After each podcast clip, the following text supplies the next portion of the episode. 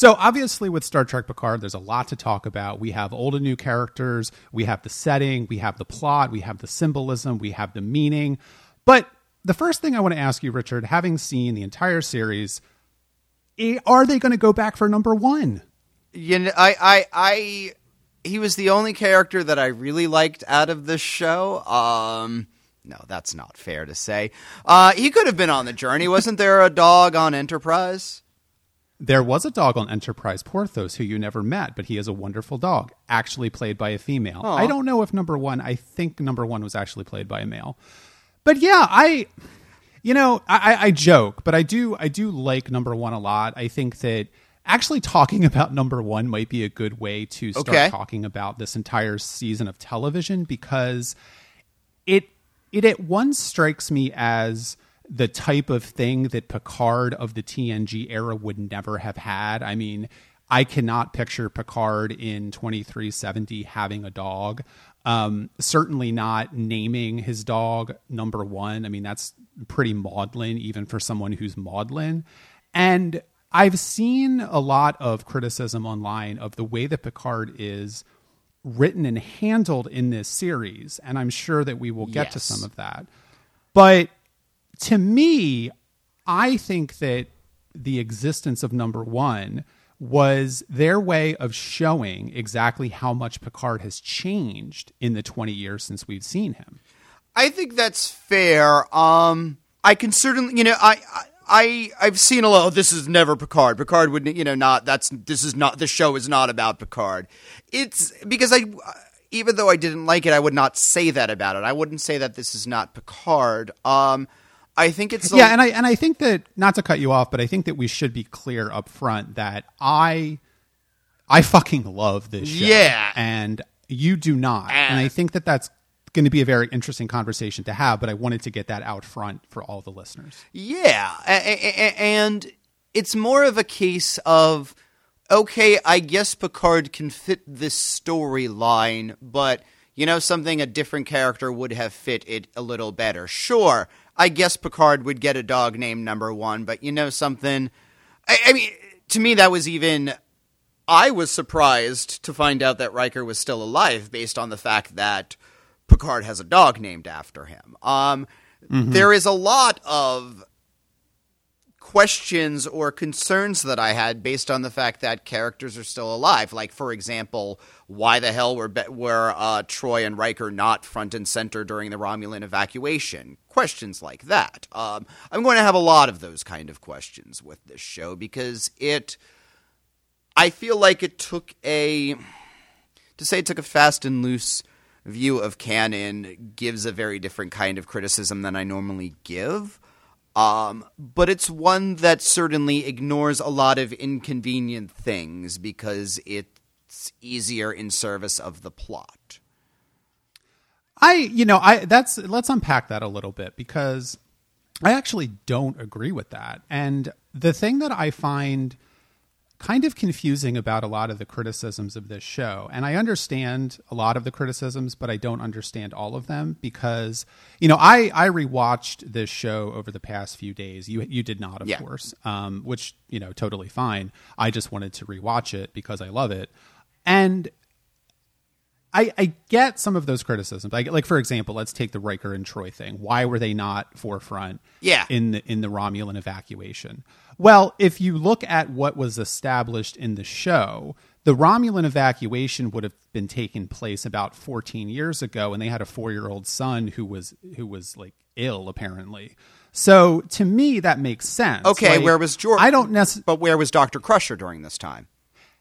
Yeah, and I think that. And where that was Geordi during is... this time? And where was like I have you know it, that is fair to say. And you know they have a kid who's ill and I thought it was suggested that that was around the time he died. I didn't quite get that timeline, but fine. But again, there's all of these other characters that I have the same exact and questions. And I agree. Picard is going to yeah, pull in every favor he can on this one, and all we see is a woman we've never met before working on this with him. And when it goes south, she's fired, and that's the only string he has to pull. Yeah, I mean, I you Where's know, I Cassidy that, Yates that, in this? I mean, you know, isn't she gonna help us? You know, isn't she gonna get some ships at this point? Like, Picard has, we have all these characters in the canon. Yeah, I think that in some respects, I think that this is just going to come down to a fundamental uh, uh, conversation about what they were trying to do with this show Yeah. and how they were trying to do it. Because to me, I hear all those criticisms and I understand it, right? Like, Yeah. okay. Apparently, there's like novels and like comic books and stuff that explain like where Geordi was and things. I really don't care about any of that, you know. Like that's all anci- ancillary material to me, and I may get around to reading them at some Yeah. point, but it's not really something that is is top of mind for me. And I think that if you if you look at where everybody was at the end of Nemesis, right? Like everybody was still on the ship except for um, Riker and Troi, who obviously Yeah. Riker was becoming captain of the Titan, and they were leaving. And uh, Data was was dead, of course. Um, you know, Crusher was still sticking around. Geordi was still sticking around. Worf was still sticking around. Picard was still sticking around. And I I think that in some respects, uh, uh, you you can make an argument that they they should have brought in Crusher, for example, right? Because I think that that is an open question. Where is Yeah. she? What is she doing? Uh, Worf, You know, these he- are characters. Isn't Worf buddy Well, buddy with the you know- Chancellor right now? Can't we get the Klingon fleet too? I mean, these are. Sorry, continue. Yeah, no, I think, and I think that what you're seeing here is, I don't, I don't really have an issue with the setup of the show whatsoever. I think that in a certain way, um, I think it would have been less interesting to just basically make a modern serialized version of TNG because I don't want to see those characters in that kind of show. I, I don't necessarily want to see Geordi and Worf and all those characters. I mean, you know, it, it would have gotten to the point for me as like Star Trek Six: The Undiscovered Country, where all of these characters are like in their 60s and they're all still doing exactly the same thing, except for uh, Sulu, of course, who's captain of his own ship by that point and and uh, you know i just i just don't know that that really would make any sense. I think that one of the things about this show and i think you see that very clearly in the structure of most of the episodes which start out with some sort of flashback you know we have a flashback to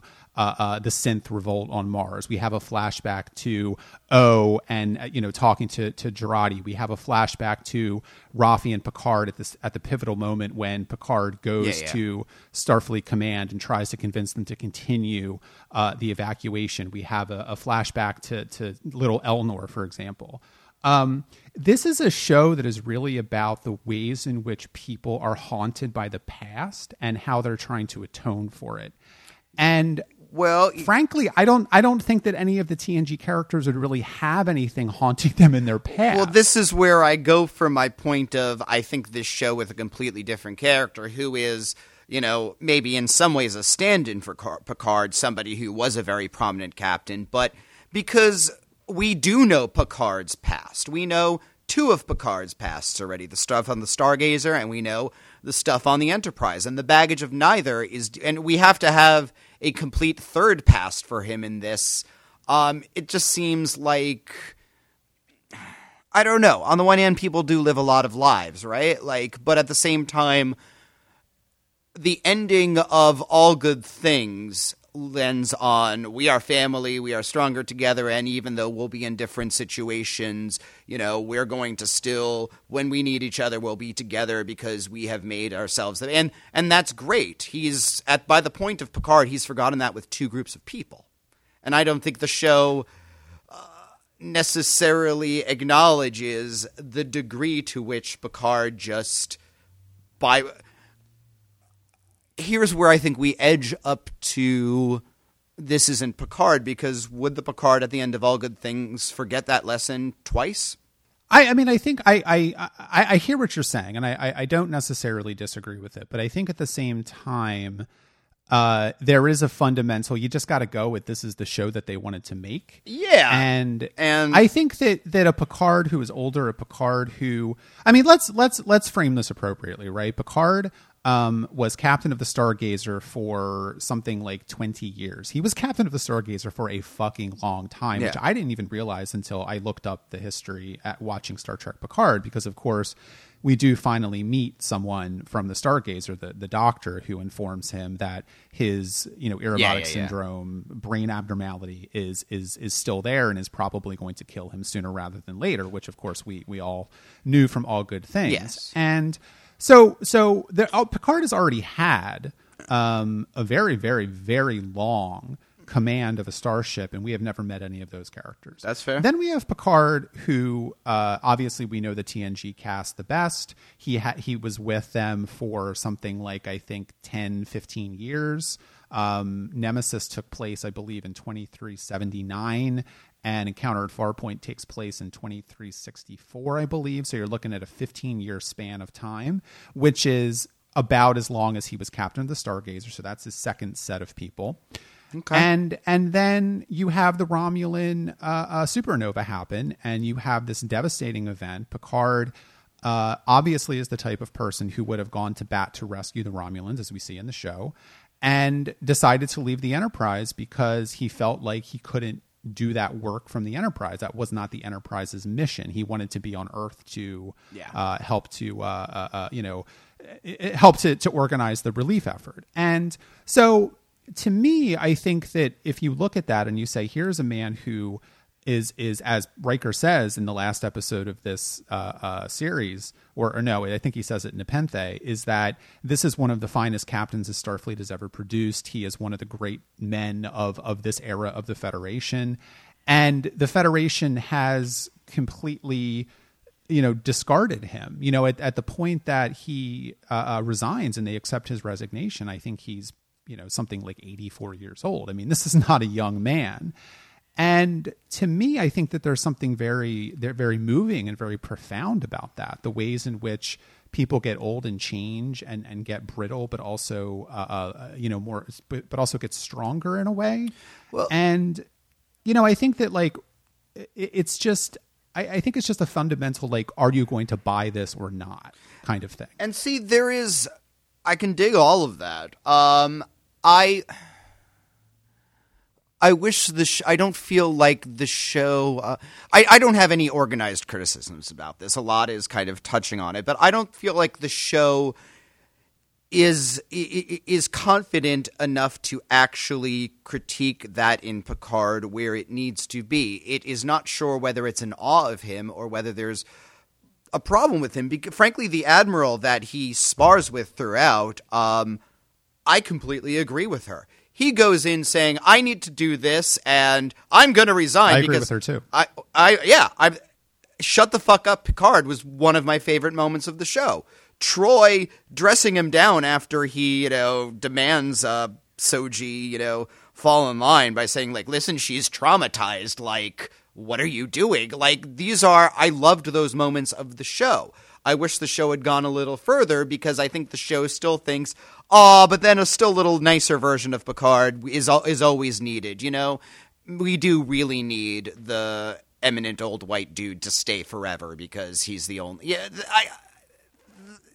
That's really what See, i don't it wavered. I, I don't. I mean, yeah. I mean, I don't know that I necessarily agree with that though, because I, I do think that you know this is a Picard. The last time that we see Picard is at the end of Nemesis, and Data has just died. Yes. and B four, uh, you know, is in the ready room and he's singing or whatever, you know, humming uh, the song, and um, it, it's for me this is a man who has always had trouble expressing emotion. He obviously cares about people, but he he doesn't. He's never able to really to really show that.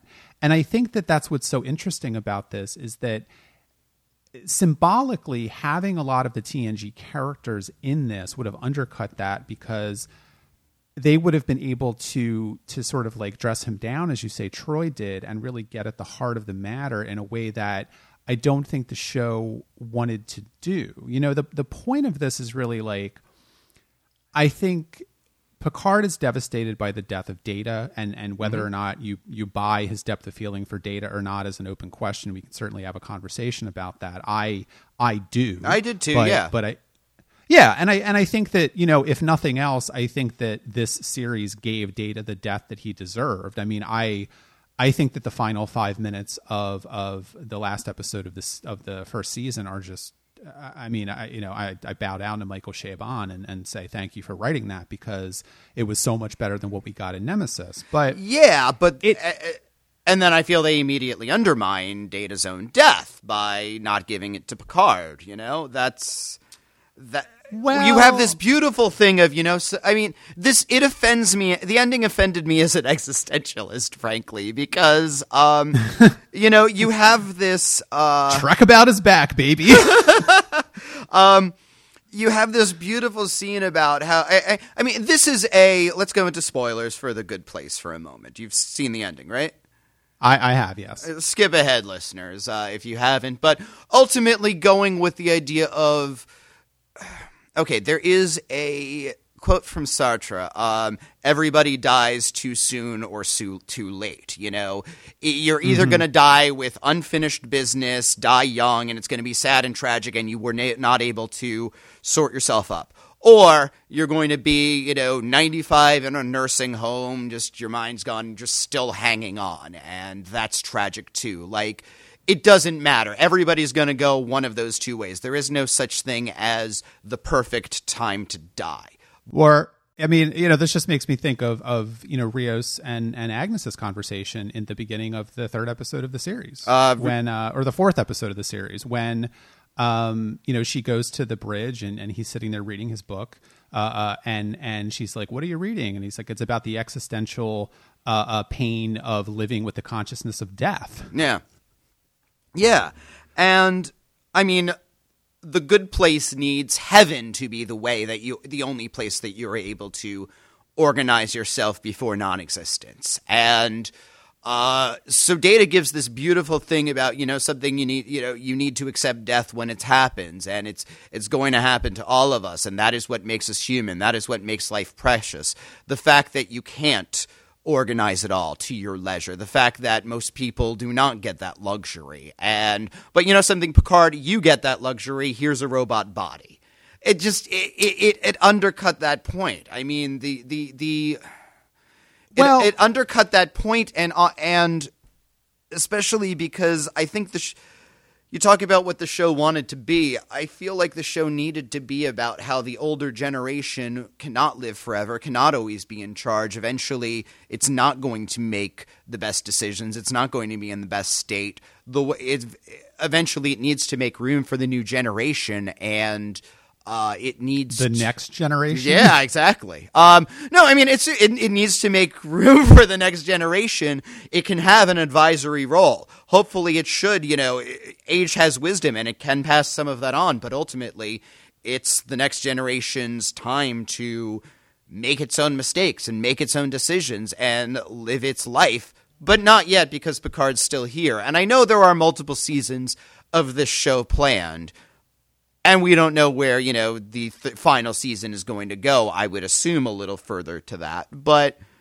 I don't know. It just robot body well, just I'm, bothered me. Well, two two thoughts about that. Number one, I, I will challenge you because I, I do necessarily I don't agree with that criticism. I sure. don't think the show is is a generational um, you know fight, and I think that. Uh, uh but at the same time, if you want the show to uh, make the argument that the older generation needs to step aside for the younger generation. Well, that's exactly what they did because all of the characters that are on the La Sirena, or I shouldn't say the La Sirena because La means the, uh, La Sirena, uh, are the younger generation. And, and having the next generation crew just hanging around for some reason would have would have undercut that message. But I also but I also want to get let's get right into the let's get right into the meat of this, which is let's talk about Jewish mysticism and mythology. All right. Uh, I don't know how much you know about the uh, uh, mythology of the Golem. Uh, well, right now I'm playing uh, Final Fantasy VII and there's Sephiroth, so that's like all about it, right? uh, I don't remember Final Fantasy VII, so I can't really say or not. But oh, what about M- Madonna? Liked it too. Madonna, yeah. Well, Madonna liked Kabbalah, which is a separate thing. She might have liked Final Fantasy VII. Uh, she might be playing it right now. I don't know. Um, no, I, I want to. I do think this is a really important point because yeah, yeah. I think that a lot of people, including you, frankly, are misunderstanding the ending of this of this uh, uh, season of television. That Picard is old, right? Picard is dying. He has this. Um, he was a man who was vibrant, who was the best that Starfleet and the Federation uh, ever put forth. That he feels that Starfleet uh, betrayed the Romulans by abandoning them in their hour of need. And there is a practical criticism of that, like you said, where you agree with the Admiral, right? Like I agree with her too. I think that, you know, and I don't agree with the criticisms of this show that it was grim dark or anything like that. I mean, I think that if you watch the the series in its entirety, I don't know how you could possibly come away with that. I mean, there are multiple speeches that Picard gives where he's talking about we need optimism and we need hope and we need to work together and you know this is why we take care of each other so you can take care of me and I can take care of you. I mean this is Star Trek to its core. Yeah, but there's also um, 7 of 9 getting the last word. Picard thinks this is a universe with still with mercy. We both know that it's not and you know she survives that encounter. Well, I I mean she learns you know, yet again oh, I shouldn't, you know, just kill the person that I feel. You know, I mean, that was her arc in uh, Voyager a lot of times with uh, Leland Palmer in that one. In that one. Well, I. Yeah, I agree with you, and I, I definitely want to talk about Seven of Nine, but let's let's put a pin in that for, yeah, for yeah. just a moment. Um, I want to go back to the end, and I want to go back yes. specifically to uh, Picard as an android now, and I want to go back to the point of they call this android a golem, right? This is in Jewish mythology, and I've been studying Jewish mythology for, for a little while now, and the golem is sent, and this is something that Michael Chabon has written about before. Yes. I'm currently rereading The Amazing Adventures of Kavalier and Clay, which heavily features a golem. The golem is is a is a person that is made out of clay. They are brought to life by uh, uh, you know the the power of, of the Jewish faith and God. And the golem, the most famous golem, is from the 16th century, and the most famous golem story is uh, uh, the golem is created by a rabbi in order to protect the Jewish people of Prague, I believe, from an anti-Jewish pogrom. And this is what I love about this show because what you have here is a Picard who has become brittle, has become old, has basically he's he says explicitly in, in one of the episodes of this series that he was an old man waiting around to die in his chateau. And he is now reborn as a golem. He is reborn as the thing which has protected the synthetic beings. He is now a synthetic being. He is the thing that he was working to protect. He has actually become a golem. And to me, that is so profound and that is so moving. And that is, it's not about Picard being a robot. It's not about Picard being an That's android. Fair. It's that Picard has literally and symbolically become the very thing that he was fighting to protect. And now that he is a golem, he is going to be able to continue to do that. I'm thinking of the end of The Assistant by Malamud, where after uh, the main character, fi- you know, finally converts to Judaism after suffering and understanding what that actually means. I um, the yeah, yeah, I mean, and, I, and I, you know, I and I also want to. I said on Twitter at some point that I think that that this is a this this show has a lot of Jewish sensibility about it, which makes sense because Michael Chabon is Jewish and he writes a lot about Jewish mythology. But it, it also is the fact that you know, in so much of this show, I see that sort of thing. So that's all. You know, I don't know if yeah. I convinced you of the efficacy. And I mean, and they not, do make it clear I, I that think... he's not living forever. He's not living indefinitely. I think they make it clear he's got, you know, he's got till the end of season three to really live. Let's you know face it. But um, you know, he right, yeah, right. It, it, and I and I, it's a I think giving. Picard. I think giving Picard a, a a ending date is a really interesting choice as well a lot of shows, you know, are doing that nowadays and doing just one season shows. And frankly, I love that. Um, I like that shows are experimenting with anthology formats a lot more. I I think it's good. I think it's getting some really good stories. Yeah, and I and I, I mean I agree with you. I also think that this does kind of work as an anthology. I mean, obviously, the end of this the the, you know, the very last shot of the very last episode of this season is all of Picard's new crew and Picard on the bridge of La Sirena, and they're about to warp out to some other adventure. Yes. And we don't know what that's going to be. You know, there was speculation that this was going to end on a cliffhanger. I think it was exactly the right call not to have it end on a cliffhanger. Well, I They mean- had a very specific story that they wanted to tell. They had a very specific plot that they wanted to tell, and they had themes that they wanted to hit on, and they did that.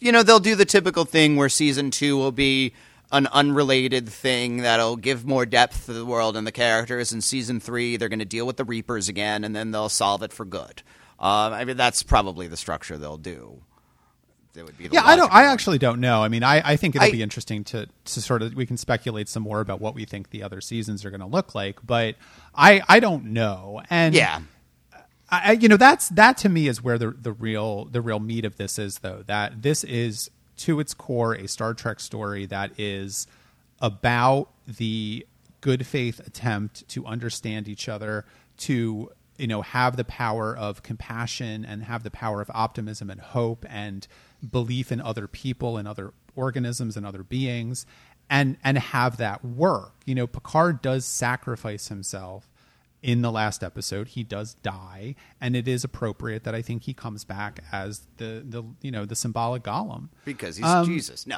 Um, uh whoa whoa whoa buddy. You know i we're talking we're talking about judaism here not christianity. Yeah Um, what even though- religion was even jesus though we are recording huh? this on easter weekend.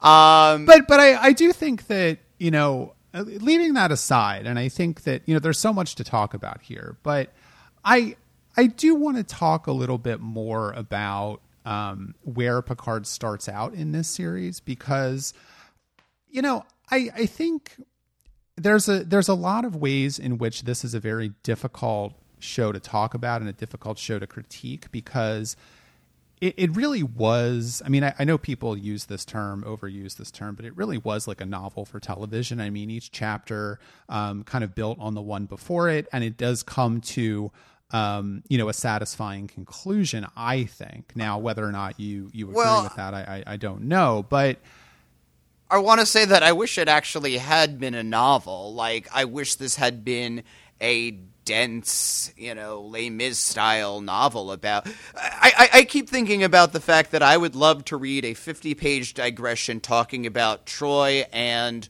Riker settling this planet. Like the th- th- this is showing like a weird branch in my Star Trek fandom, but like I'm really curious about what that homesteading would look like, right? Like I w- I would love to just have an aimless tour through uh what was the what was the scum and villainy planet they went to, the Vegas planet. Uh, Oh, Freeport. um, I would love to see just yeah freeport yeah I would read 100 no pages Freecloud free cloud just bumming around Freecloud and seeing stuff. Like one of my issues with the show as a show was that it didn't really focus on the things that I was interested in. I am interested in locations and planets as characters and ships as characters, and I don't think it really gave us that sense of place. That's something that Star Trek does very well that this series I don't think did. I mean, I would. Uh, well, I think that's interesting because I think the criticism of Star Trek is always Planet of Hats, right? And Yeah, that but- that it doesn't necessarily do world build, building all that well. And I mean, I do agree with that to a certain extent. I think that um, one of my minor criticisms of this show, and I think that that as serialized television, to get kind of like haughty and big picture for a minute, has developed and become the, the dominant form of television. And and as television shows have limited the number of episodes that they've been doing and i read this very interesting um, this very interesting theory or this very interesting sort of like critique of the economics of television now because one of the things that i was reading about um, so there's like a law and order marathon that they're doing every day now and i swear to god Yeah. this is going to relate back to star trek picard but there's a Law and Order marathon that some channel is doing, and you know, Law and Order is one of those shows that you just sit there and it's very episodic and it tells a complete story in one episode, and you just watch and watch and watch it. And I was looking up Law and Order because I hadn't seen it in a long time, and it's not available on any streaming platform. Oh. And one of the reasons they said was that it is just too expensive for any one streaming platform to license all of Law and Order because there are 20 seasons of Yeah, it. yeah. There's something like 240, 250 episodes of this show, and it's just financially unfeasible. and that's just the main um, Law and Order, not even counting. Right. That's just, yeah. That's not counting like criminal intent. That's not counting SVU, which has also been on, I think, for 20 years. Yeah, I would say some of them in 15 years instead of 20. You know, that's yeah. Right. And the point that they were making is that the economics of television have fundamentally changed. That the the uh, uh, uh, the the goal of a television series back in the syndication days was to make as many episodes as possible so you could strip syndicate a show and you could sell it to a bunch of different TV stations for, you know, and not that much money, but in toto if you sell it to 200 TV stations all across the country, you're going to get a nice chunk of change for it. Whereas nowadays, syndication is still a thing, obviously, and network television still more or less runs on that model. But all of your cable shows, your streaming shows, they're 10 episode seasons, 12 episode seasons, 15 episode seasons, what have you. Uh, they don't make these 22, 24, 26 episode seasons. And the reason for that is very simple. They can't, they literally can't get their return back if they make more episodes because there is no syndication market for these kind of shows. Yeah. And and so where this brings me with Star Trek Picard is that you know we want I want to talk about a lot of the new characters because I've I've seen you know some criticisms online about the ways in which they are ser- ill served or well served by Star Trek Picard depending on your point of view. And I do think that Star Trek Picard would have worked better as a slightly longer season of television where you did have some I don't want to say standalone episodes, but episodes that would have focused more on some of the new characters. And you know, the one thing is that it's a 10 episode season and it does move very briskly.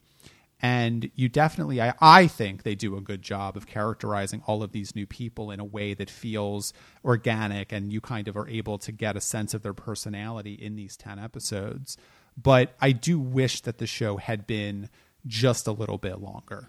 I guess I feel like it's another where it's a 10 episode origin story. Like everything is a fucking origin story these days. And it would be nice to just see this crew on actual. You know, I, I, I would be, I guess I would be interested in seeing a couple of here's one hour and it's a self contained story and they have a problem and they fix it. You know, I, I, I we're not yet ready. Yeah, and who knows what the economics of television are going to be in a month. But, um, Yeah, there there probably won't be any economics of television in a month because we won't have any economy in a month. Yeah. I would be interested in some less, some more, some less serialized drama for a while. I think it would be nice to just see. The, we you we said once about next generation. It's nice to see a bunch of competent people solving a problem week after week. Like uh, that, it's. I guess uh, non-serialized storytelling is eventually going to seem like three chords into the truth. Yeah, I think so. I mean, the thing about Star Trek Picard, of course, is that certainly you can watch one episode and and you can enjoy it, um, but it is a piece of a larger whole. Yeah. and I, I I can kind of see the point of having ten episodes of that because you don't really want to make it much longer than that, um, because it is going to be like no one's going to sit down and rewatch. I mean, uh, some people would, but you know, no, no someone is not going to sit down and rewatch like a, a 22 episode serialized season when you can't just sit down and rewatch an individual episode. Now, I do think that there are Yeah. some episodes that work better on that basis than others. I think Stardust City Rag uh, works really well as an episode you can just sit down and watch. I think Absolute Candor uh, works as an episode you can just sit down and watch. I even Yeah. think like Nepenthe, for example, does that well. Uh, you know, does that as well, but. But compare you it do to really TNG, to, like- where you know whether or not an episode is good is a question, of course. But for the most part, if there's information you need to know from a previous episode, they will catch you up to speed on it. Even DS9 is a little bit better than that. And I guess I realize I Yeah. liked I like DS9 just multitudes better than Picard. Like I think it it it, it it had a I get, and of course I'm just looking at the final series. I think it had a clearer vision of that, but I guess I'm looking at a but it Picard felt very sloppy when compared to certain other shows that I've been watching recently, compared to Haunting of Hill House or um, Watchmen or even you know Twin Peaks: The Return, all of which were in dialogue with their original, which were kind of sequels to something else, and in dialogue with that original series, as Picard tried to be. Um, it just it felt it didn't feel as tight as that. It didn't feel like as cohesive. Um, again, that's Yeah, and just I- comparatively. Yeah, and I, I, I mean, I, I, I, frankly, I don't see that. I mean, I, I I mean, as you know, and as the listeners probably remember, I am not a plot guy. I am a character guy. You Yeah. know, one of my favorite television shows of all time is Treme, a show that famously basically had no plot. Um, it was just a vehicle for sitting around and watching people do things for an hour. Um, and there was no structure to the show.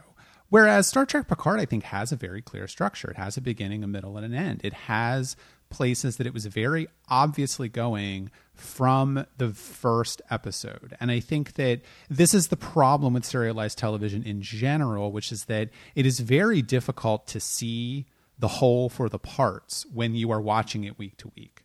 Now, I'm not saying I would have liked to have had all of Star Trek Picard available on one day to binge because I also don't like doing that because Yeah. I binging television just makes me feel existentially gross. Um, but I, I I think that I will just put a pin in that criticism because I think that rewatching this show, there are so many little like callbacks. There's so much foreshadowing. There is there are things that I'm like, whoa, they really did know what they were doing, and it's it's difficult to remember a, like a dialogue or a you know piece of dialogue or or a conversation that in hindsight was very important in episode three when you're on episode 10 and you last saw episode three seven weeks ago. And that's fair, but again, I also saw Watchmen week to week, and it was better at foreshadowing, and it was better at paying off. I think. Um, again, that's unf- it's it's a very subjective criticism I'm making right now. It, it is a subjective criticism, and I think we'll probably just have to, to agree to disagree on that. Yeah. Because, you know, again, like, but I'm you really should watch person. Watchmen. Yeah, I probably should. Um, but I, you know, again, I'm not a, I'm not a plot person. Like, like I, No, if there are but I- plot holes, I'm sure there are plot holes in Star Trek Picard. Like, I really don't care that much. Even just in terms of character motivation and stuff, I'm talking about too. Like, not necessarily like, oh, well, you know, the prophecy said this and it comes to a twist in the. In, no, like, just in the ways that characters Well- do things that appear to have one motivation and then later it's revealed they had a completely different one and that puts everything into a different relief. Like, stuff like that. I don't know. in in Star Trek Picard. I didn't feel like Star Trek Picard did that as well as the other shows that I've been mentioning. I think that's. I mean, uh, that's fair. I mean, I, I really can't say because I haven't seen Yeah. those other shows. So, but but I think that that for me at least it worked, and I think let's let's talk about um, the characters of this show because, uh, frankly, I love them all. I mean, I think that the one that I'm most lukewarm on is Rios, and and that's only because um, mostly he is you know a taciturn loner who you know who is overshadowed by his larger than life um, you know emergency holograms. He's more of I an love. actor's gimmick than a character to me. I yeah, I would I would agree with that. I mean, I think that for me, the open question at the end of Star Trek Picard, or one of the open questions I have, is what are they going to do with Rios? Because I don't feel like his character really popped anywhere near as well as as as uh, Jurati, as Raffi, as even as Elnor. Elnor has you know very little screen time, but it's u- utilized very effectively, and I think that. I, you know, again, I don't know how much Michael Chabon you've ever read, and I'm not trying to. No, I've read a you need to bunch. go out and I've- read I've- all of his novels, but the man can write, and the man is really good at characterization, and I see his fingerprints all over this show, and so you know, for me, the characters of this show just just worked. Um, I don't know who you would want to talk about first, but I'll let you take your pick. I mean, Raffi is the only one that I liked very much, and took a while to warm up to and to click onto her. But um, I couldn't. Uh, what's it? Is uh, the Alison Pill character, right? Yes, I don't like her. And for very specific, like, like, so she is in the worst season of American Horror Story, and she is on this wretched show called Devs. Have you watched that one? It's on Hulu. No, I haven't. Oh, it's so bad, so self-important. Uh, it's it's about tech bros and determinism, and basically at this point, she pl- she plays one character, and it's somebody who's baby face that does something just wretched and unforgivable, and then she pouts and expects to be forgiven for it. Like, just, oh, and I'm sad. I'm just going to murder. So I just, I, I, I get turned. Maybe if she had been played by a different actress, I would feel better about it. But she kills a guy. She kills her lover She- for no reason. She doesn't even kill a guy. She kills Bruce Maddox. Yeah, Like- like, and and and for nothing. I find this whole eh, this entire prophecy is not worth killing for, by the way, and it doesn't make any sense why they would not keep it in the open. But we we will talk about that, I guess, when we go back to plot. But Oh, it completely makes sense. They're Romulans. Are you kidding me? I, eh, I, there, eh, the only I know the way you have to square it is by saying, well, the Romulans are incompetent and lead to complexity. But even for Romulans, it's a stupid plan. I mean, I, they they shoot themselves you've in the seen the, Romulans. I don't know. I I mean, well, I, uh, let's move. I want to go back to characters. I want to talk about Raffi. I want to talk about Jurati. I want to talk about all these characters. But let's talk about the Romulans because I say the one thing that I really did not think worked in this show was uh, uh, the Romulan Lannister twins. Oh God, they were they were because, I, like- call, I called them Team Rocket myself, but they, They, needed like, yeah, that's that's a good name. Too. they needed a Snarf. Oh, I don't think this plan will work, Snarf. That's what they needed. I mean, aside from the fact that Narek is nice to look at, and he's got, you know, I, I like, you know, weird faces, and he's got weird teeth and stuff. It's all good to me. Um, even though his hair. You're still on the but- East Coast. I understand. exactly. Um, but you know, I, Narek is a fine character, and I do like the fact that he does not get any redemption at the end of the series, and I do like the fact that he disappears without even mentioning him because nobody cares about Narek, not even Soji. um, I like that a lot. Uh, I do think that that this show understands the Romulans to a degree which no one has ever really understood them before, and I think if nothing else, the the addition of the concept of absolute candor to the Romulan mythos is just I mean it's like to use an overused phrase chef's kiss like I, I liked that. the That Romulan murder nuns the concept that there would be a sect of Romulans that would have um would would have decided to go against the dominant ethos of their society by becoming these just uh, uh, you know these these people who just believe in absolute candor, who believe in telling the truth, and all men. There's no guile here. There's nothing. Is is And it's in- fascinating to me. and and they're I mean they're the mirror of the Tal Shiar who does all of these shadowy things be, based on orders by a shadowy something or other and you know the murder nuns it's entirely their own decision whether or not they give work right like they they right? yeah Yes. they don't have They choose. Elnor doesn't have to talk to a council it's his own choice I I do Right. appreciate that Yeah, it's it's it's really really well done, and and definitely you know I think segueing into talking about Elnor a little bit, but I I also really just like the fact that they are able to do so much with the Romulans. I think that Star Trek Picard is the only series since perhaps the original series to really sort of like make the Romulans what they should be. And yeah, their plan doesn't work and yeah, they they end up failing at the end of it, but the Romulans always fail. I mean, that's what I think is so interesting about Star Trek Picard is like it's a modern serialized television show. It's got a high budget. It doesn't look like any Star Trek, you know, ever made before except for perhaps Discovery. Um, but they just they there's a lot of the inherent stupidness in Star Trek that's still there in the DNA of Star Trek Picard, which I really appreciate. I mean, I remember way back in I don't even know what episode of this podcast when I was just like, look, Star Trek is stupid a lot of the time and you just have to go with it. And so a friend of mine on you know my my circle's group chat is watching through the original series and he is just making fun of it left and right. Oh that's he got to the abe lincoln episode the other day.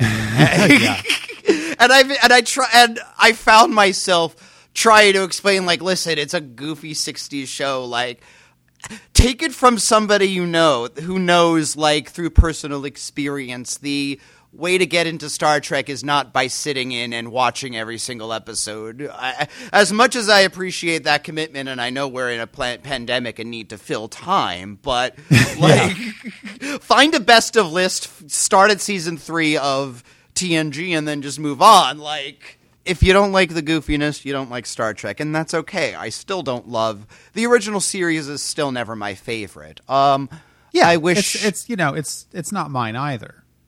I wish it had.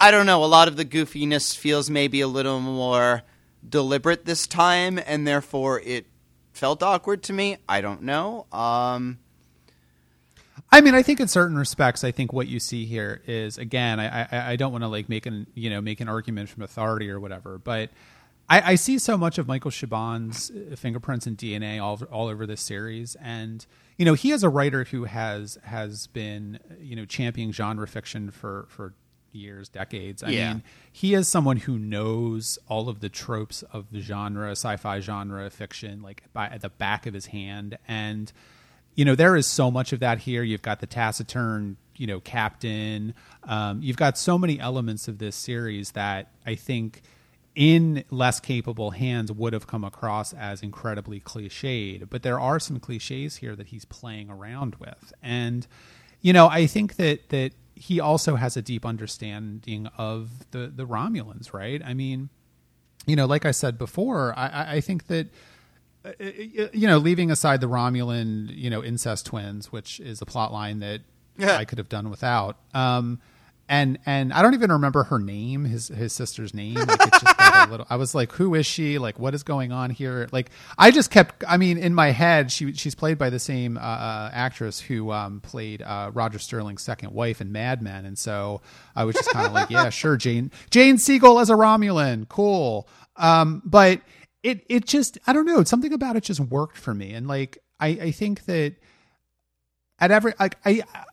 I guess what I'm trying to say is is you can dislike this show, you can think that Yeah. it, it, it wasn't well written, that it had plot holes, that the characters didn't work, that whatever. But I don't think that you can argue that this show does not have a deep understanding and love for Star Trek.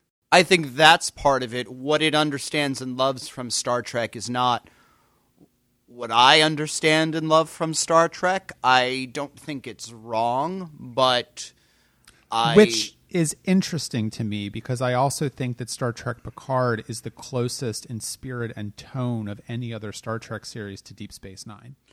I can agree with that, but I also think that uh, its missteps are a little too great for me.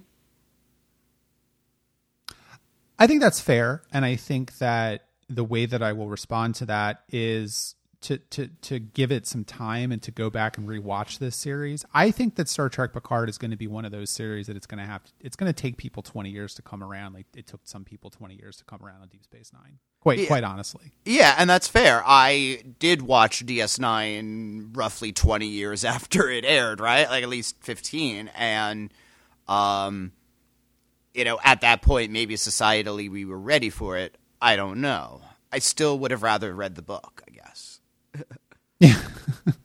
Well, let's let's talk about the characters then, and I think um, you obviously want to talk about Raffi, so let's talk about Raffi. Uh, I love Raffi. I think she's a great character. I think that um, everything that I see her in in this series, I see so much understanding of addiction. I see Yeah. so much understanding of someone who has lost everything. That that she lashes out in anger. That she, you know, uh, the very beginning when you first see her, she's living in this quote unquote hovel, which a lot of people criticize. But again, come on, she's not homeless. She's not living in a tent. She has a house. like she's she's able to eat It and, looks and has kind I electricity. mean, if you if you want to be alone by yourself, you know, where no one's got to go in nature, that's not that's actually a fine place to be, you know. People home I mean, it's yeah, it's the Vasquez Rocks, which you know Star Trek has filmed at many many times before. But I I just think that you know Raffi's one of those characters that they obviously really had a lot to to say about, and I love the fact, and this really goes back to some of the themes of this season of television vis-a-vis Picard and how he doesn't really understand emotion and how he really is kind of a, a you know a, um, he's he's a little bit of a robot, quote unquote. Ha ha. Um, you know, he he brings a bottle of wine to to an alcoholic and drug addict. Um, he that scene where she convinces her her old friend in Starfleet to give them access to the artifact, yeah. and Picard starts the clapping for her. Like that to me is like Picard at his most oblivious. This is a woman in deep, deep pain and is self medicating like crazy. And Picard turns it into a a victorious moment for her. And it's it's not at all. No, he doesn't understand how to be around characters who are a little fucked up. Um, I mean, we we yeah. always talked about wondering what civilian life in the Federation is. The clearest we've seen was uh, people on Risa or uh, Sisko's family, uh, things like that, and um, yeah, th- th- this is this is about as low as a Federation officer can go, which is still pretty nice, or at least you know, again, she's not homeless, she's you know doing her things, but uh, would Picard be that oblivious? I don't know. It's it's I, I he's he, yeah, he's he's he's not used to dealing with characters who are that traumatized, I guess. Yeah, he's not, and I think that's again that that that kind of links back to the the themes and the symbolism of this entire season of television, which is that you know these people are haunted by past actions, past events, and and Raffi is I think the clearest example of that, um, outside of perhaps P- Picard, because what we get of her backstory is that you know she was Picard's uh, first officer when they were uh, trying to rescue the Romulans. Um, she's a conspiracy theorist, which you know is is a, is a nice little character beat for her. um, she has a son who she's estranged by. She has really collapsed into into addiction, and you know it's it's just I respond so so well to Raffi because, like, I mean, not to get too personal, but I have a parent who is an addict, and it really resonated with me. You know, she acted exactly how addict, addict, addicted parents act. You know, she she comes back to her son in in Stardust City Rag, and you know he's he's standoffish. He doesn't really want her to be there. He's he's protecting himself from her because I'm sure that she has done this before. She has shown up somewhere and said, "Look, I'm clean. I'm happy. I'm here for you." And there's only so many times that you can do that and have people believe you. Yeah, no, he's somebody who spent the past, you know, since she left struggling to get it together, finally managed to get it together and can't, you know, can't let her in its defenses. Yeah, I, I, I, all of this worked intellectually for for me, but it also wasn't a. You know, at no point did I look forward to hanging out with these characters. I guess.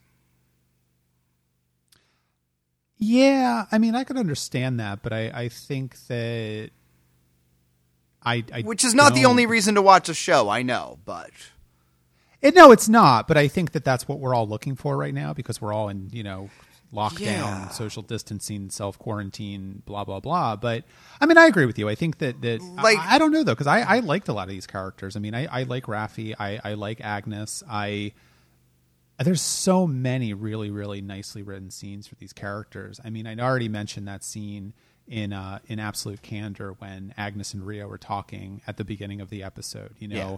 there's all the stuff with Seven and Picard. There's Elnor, oh sweet little baby Elnor, like you know, and and I just like all of these characters so much, except for Rios. uh, uh, uh. And again, Rios doesn't have a character as much as it's true. Um, he he doesn't, and and I mean, I also think Soji is a little, you know, I I'm I'm reserving judgment for her until the second season. Yeah, because... she hasn't had time to, you know, season two will be about all right. Well, now that nobody's actively hunting you, you know, who are you? Kind of thing is probably where her arc will go. Would but in- I I. Ha- yeah, I, I totally I totally agree with that. I mean, I think we just have to wait and see what happens. It's the nat, um, you know, she becomes the new uh, Star Trek character that's figuring out what does it mean to be human, and of course, Picard himself will be going through a little bit of that journey too. Yes, and and in a way, I think Soji's role in the show is to is to kind of act as that audience stand-in because she doesn't really know any of these people. She doesn't trust Picard. She doesn't know him from anybody, Yeah. and you know, if she doesn't have the strongest characterization right now, I think that's that's okay. Yeah.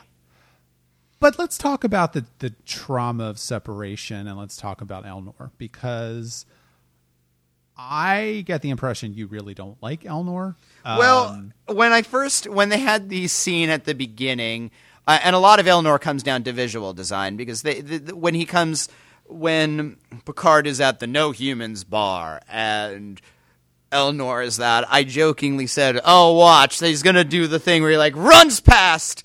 And you hear a whoosh, and nothing happens, and the guy falls apart. Ha ha ha! And then they did that, and that is I hate that scene. It's such a stupid scene. It's it's a scene that tries. see, that's this is it- just so fa- this is just so fascinating to me because I think that scene is great, and I think the reason I think it's great is because the show understands that that's a cliche. yeah, but I mean, you could either show me cliches and make fun of them, or you can, you know, I I, I I'm tired of. Hey, we're doing this thing, but we know it's that's dumb, but we know it's dumb, and we're gonna laugh at it with you, so it's not dumb anymore. I mean, it's 2020. That's a I guess. I mean, it's it's a 15 second scene. I, I really don't. You know, it doesn't really affect me that much. I mean, I think it's fair that that you don't like it. Yeah, Um, no, and, and, and from the, I guess he just, you know, a lot of people said Lord of the Rings, but Elnor got a lot of anime cliches from from me, and I'm at the age where I don't really love anime, so I don't know. It's it was weird seeing an anime influence in that way, but that's where I took that You're, from. you're not a what, what are those Japanese shut-ins called? Hik- Hikikomori or something? We're all Japanese shut-ins right now. Oh my God, we are all Japanese shut-ins now.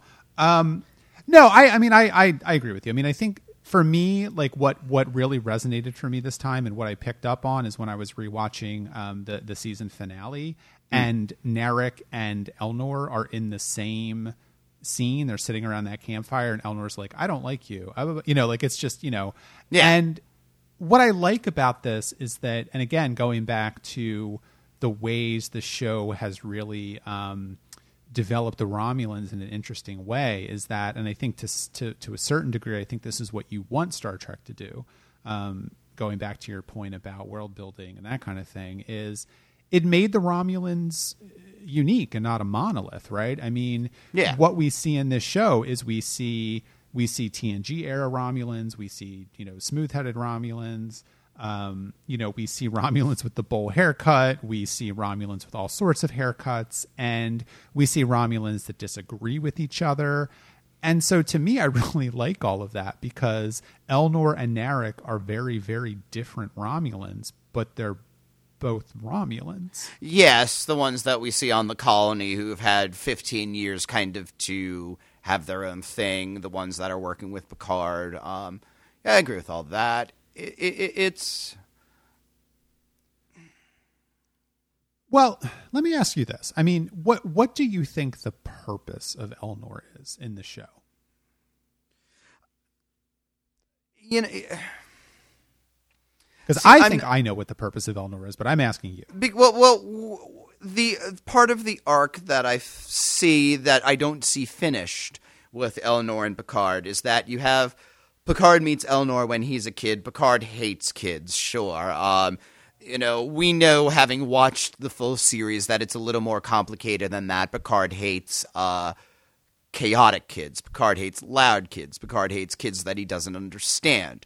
Uh, Picard also feels that his duties prevent him from having a child in his life, so he's kind of cantankerous as a way to avoid that pain. Okay, but Elnor comes and he's actually pretty cool.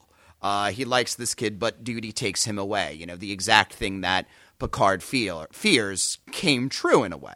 Uh, he comes back years later and you know, Elnor saying why, you know, Elnor says, why do you want me? Why do you want me for that? And the answer that he wants to hear is that, well, because when you were a child, I bonded with you. I was always there. I wasn't able to fully be there for you, but now, you know, we can actually have a full adult relate. That's what Elnor wants, right? Like, that is the thing. And even somebody who has been raised in absolute candor, is not able to fully say that to Picard. He is still he he doesn't go that far as to say exactly what he wants Picard to hear. He's just tells him, you know, you got it. Picard mutters like, "Oh, well, you're a very skilled warrior." Picard, you know, Elnor tells him he's wrong. He doesn't tell him what the right answer is, and then just shows up and decides to work with him because he understands that that's who Picard. Is. You know, they never have that conversation. Yeah, I mean, I, I think that, that that's fair. I, I think that for me, um, I don't know that I don't know that Picard or Elnor are capable of having that conversation. And I and I don't mean that in like a churlish way. I don't mean that in like a sarcastic way. I just really mean like I don't know that Picard is capable. I mean, look at the way in which he reacts when Raffi tells him that she loves him yeah. at the end of the of the season. Like, you know, he's like, okay, and then yeah, but he grudgingly says it. Like, back and yeah you know, i mean yeah he does and i think that that's that's picard growing but i think that you know, Elnor is there's not. I mean, let's be clear. I mean, there's not a lot to talk about with Elnor. You know, and yeah. these are characters that are new, and we don't have a good. You know, we, I think we have a sense of who they are, but I don't know that we have a good sense of like, you know, we have not spent seven seasons with these characters in the same yeah. way that we spent all that time with, uh, you know, Geordi, for example. Um, yeah, we're so, at most going to have thirty episodes with these people. Yeah, and right? and I think so. Yeah, and I think you know, for me, like Elnor really I see all of the characters as a piece and all of them tying back to the themes of this show. Because, you know, of course, like Agnes is haunted by the past. She um, can't do her life's work because of the ban. Her her lover has disappeared. Um, you know, Raffi, obviously. I mean, I don't even think I need to say what what Raffi is is haunted by. Rios is obviously haunted by something that we find out, you know, towards the end of the series in terms of this captain who he saw as a father figure, uh, you know, murders uh, two uh, synthetic beings in cold blood and then shoots himself, and and and uh, the implication being that Rios feels responsible for his suicide. And and Elnor to me I think is really interesting because Elnor I think links up most explicitly with Hugh. And we haven't even mentioned the fact that Hugh is in this, but what I like about Elnor and Hugh together in that the fact that Elnor is willing to die for Picard, and so is Hugh. And Hugh represents Picard at his best. Hugh represents Picard at his at his most okay. expansive and his most open minded. And Hugh responds to that very well. They have that hug. It's it's it's a nice little moment for them. And Elnor represents the exact opposite of that. Elnor is one of Picard's greatest failures, and yet and yet Elnor still will die for Picard. But does Picard earn that? Well, that's the thing, though. I don't know that it's about what Picard earns or doesn't earn. I think it's about the choices that people make. I mean, that is the very that that's the whole. I think that's the whole point of it is that at the end of it, you know, Picard isn't going to make the decision for Soji not to become the destroyer. Soji has to make that decision for herself. Yeah. I guess. I I I, I, I, I had issues with that whole end thing. Again, we're going back into plot, but uh, that's fine. We're going to go all over the place. Okay, People remember what the show is like. Well, uh, well, let me ask you this: If you called nine one one and said, "Help! Help! They're in the house. They've got to," and then you just uh, hung up on them, what would happen?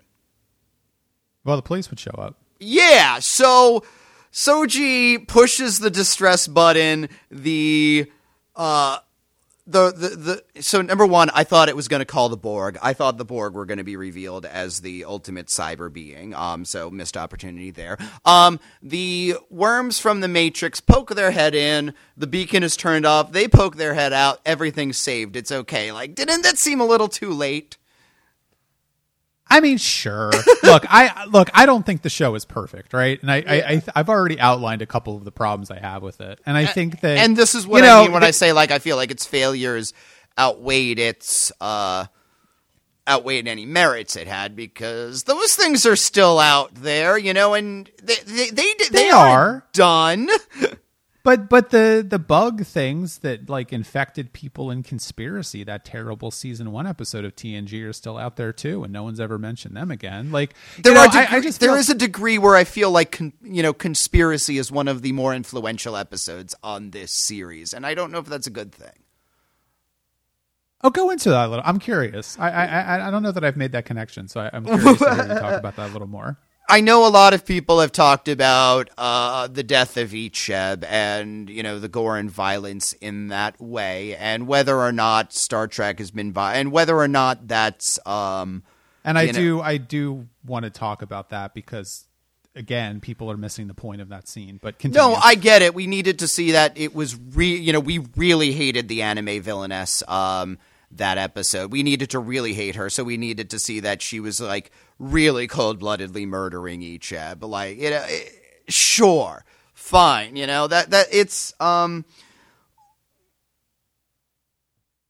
I, I that I mean that that's I guess as far as I feel like about it. Like, sure, okay, I guess that was just it was justifiable. It wasn't. The, it's not the end of the world that it had it, but still, like that was a decision. Sure. That, I guess that's what I mean when I say like I don't think I had the same priorities as it as the show. Um, I would have thought that you could get me to hate the villainess by giving her some character. They just gave her a costume. Yeah, I mean, well, yeah, I mean, I agree with that, but I, I, I do, I do, don't, I don't want you to drop the conspiracy thing because I think that that's that's interesting. So just go into that a little bit more because I'm not sure I quite understand what you mean. I, I, I want to hear you say it. the scene where they finally destroy the you know the the head conspiracy thing and there's you know the bloody rib cage and all of the evil creature like eh, that scene is ludicrously gory for where TNG goes and it very much like I think conspiracy is interesting in setting the tone of TNG in that it shows something that the series was not good at doing. And then because then it was it's followed by Skin of Evil, right? Um Um, I don't, or right be, it's so. I- it's or Skin of Evil it's is around, it's right around before. that time. Yeah, it's around that time. which I find an in, influential episode, even though the villain is terrible in that one too. Um, the way it ends up becoming about, you know, what was terrible about this is that one of our crew is dead, and the fact that Tasha Yar's death has a long shadow over the rest of the series. Um, I seeing those two I, I see those two episodes as two sides of the same coin in where TNG eventually went. Um, and this almost seems like this is the episode that looks at conspiracy and says, all right, well, you know, the Federation's structure can have problems with it. And if there's a conspiracy against it's going to be bad. And we're going to have big action and, you know, big gore and stuff. And it's going to just show how alien and gross this creature is. Like that, that's, it seems like that's where Picard went. Picard hmm. gave us a glance at a different evolutionary path for the series. Uh, yeah, I I don't know. I mean, I, I think that that's interesting because I, I don't I don't know that I entirely agree with it, but I, I, I can see where you're coming from. Like because that's not the only conspiracy in Starfleet we, Yes. we ever see. And DS9 has that- many. Yeah, DS9. I mean, DS9 is all about conspiracies in a lot of ways. Um, and and you know, Voyager has its share of weirdnesses too. I mean, there's that whole episode about the Omega Directive, and you know, there's uh, there's that kind of thing. I I do think that you know this series is apart from Starfleet and the Federation in a way that no other Star Trek series has been. And I again, that's why I see that the lineage of this show most closely matching that of Deep Space 9 because the one of the reasons why I mean there's a lot of reasons why Deep Space Nine is is the finest Star Trek series and, and one of the finest television series ever made, frankly. But one of the things that I love about Deep Space Nine so much, and I think we talked about this ad nauseum in the podcast we made about it, is the fact that you get characters that are not part of the Federation. You get characters that are are Federation citizens but aren't in Starfleet. You know, you get to see all these different sides and facets of of Starfleet and it, it is the case that, of course, Commodore O, you know, as Riker says, whatever your real name is, you know, Commodore General, whatever, um, at the end of the of this season, uh, it, it is the case that, that that conspiracies are something that are, are just inherent to the nature of of Starfleet for whatever reason, and you know the the the violence of it of Star Trek Picard, you know, I think is overstated. I don't I don't find the series to be to be gory in any way. I mean, I I I personally am someone who is very sensitive to gore. I don't watch gory yeah. horror movies. I really just can't do that, you know, and the Icheb stuff is is uncomfortable to watch. I mean, when I was rewatching it this week, I was in the middle of you know I was uh, uh, you know about to sit down to dinner, and that was a choice that I made. Um, but but but it but it is the case that like I I think that the Icheb stuff, you know, Hugh's death, for example. Um, there's a lot of care in this series that I think is quite not being understood, and I think that that's why it's going to take time for a lot of people to, to come around to this series. You know, you included, frankly. And, well, my and, question is then is that my shortcoming for not seeing it, or is it the show's shortcoming for not expressing that well? Like, and maybe season two it will figure out, oh, we were being too subtle about these things. Oh, we, you know, concentrated too much on this element and more effectively you should take this well, shit, you know. I mean, uh, you know, I'm not trying to put you on the spot, and I think we're having a, a very, I think we're having a very honest conversation about this. Obviously, I, I like the show absolute candor. you did. Yeah, absolute candor, exactly. But but I do think that what you said earlier about this is not quite the show that you were expecting or that you wanted is is pretty telling because I think that's where a lot of the criticisms of this show are coming from, and I also think that initially that was a lot of the criticism that Deep Space Nine got that this isn't Star Trek. You know, these people are on a space station and, you know, there's Quark and there's Odo and they're fighting and there's people that are arguing with each other and, you know, all this kind of stuff. And and it took people a long time to to come around to the the sort of like profound quality of of so much of Deep Space Nine. Now, is Star Trek Picard going to become that type of show? You know, I don't know.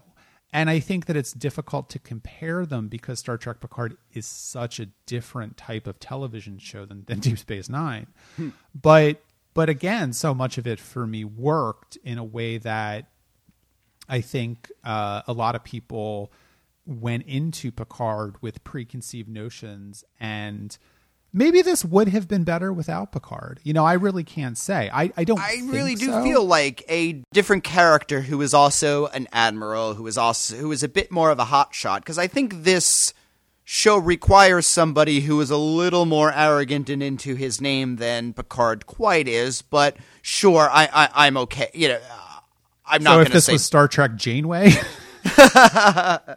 you know, like yeah, Star Trek anybody. I mean, th- th- this is because I, I have been comparing it to Wrath of Khan in a lot of ways in my head, right? Like yeah, yeah, because it kind of recontextualized. Yeah, yeah. Wrath Wrath of Khan looks at Kirk and says, you know, okay, he's a guy who was. What is the problem with Kirk? Well, based on the fact that he's a 60s television show character. He's always been right. He's never had to deal with the consequences of his action for more than a, you know, 15 minutes.